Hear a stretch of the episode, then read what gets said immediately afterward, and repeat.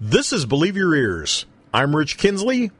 Nearly a week ago, Willie Nelson turned 85. I celebrated this with an entry on my Get Rhythm blog, and I've included the link in the information for this podcast.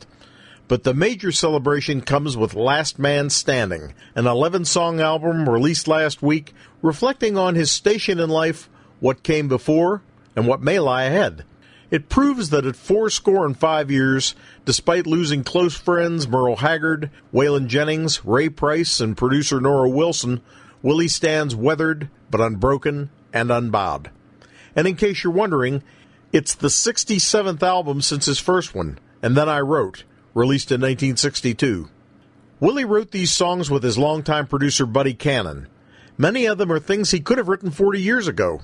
The material, the vocals, and the overall sound reflect the attitudes and musical trademarks of the outlaw movement, with the added perspective of age and experience. The album includes a couple of Western swing numbers, a music never far from the surface in Willie's Lone Star world. Mickey Raphael's expressive harmonica is present, as it has been since the 1970s. In between vocals, Willie offers some of his distinctive picking on trigger, his trademark Martin amplified classic guitar that also reflects the wear and tear of the decades.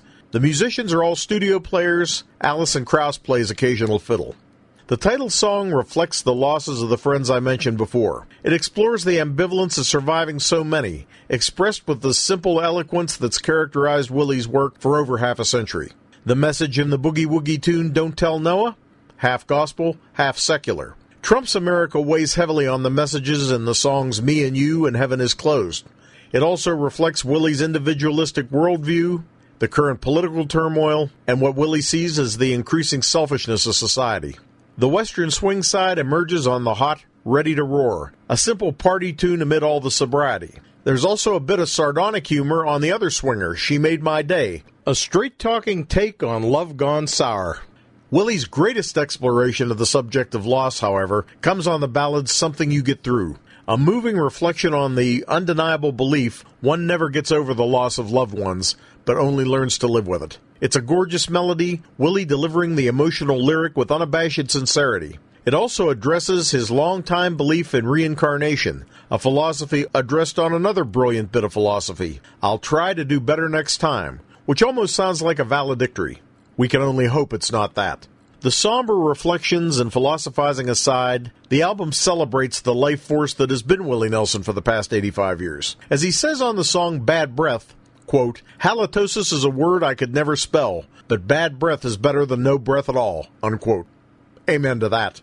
Last Man Standing is a powerful and witty statement that shows Willie doesn't intend to go gently into any good night. Masterpiece is an overused term, but it's the only appropriate description here.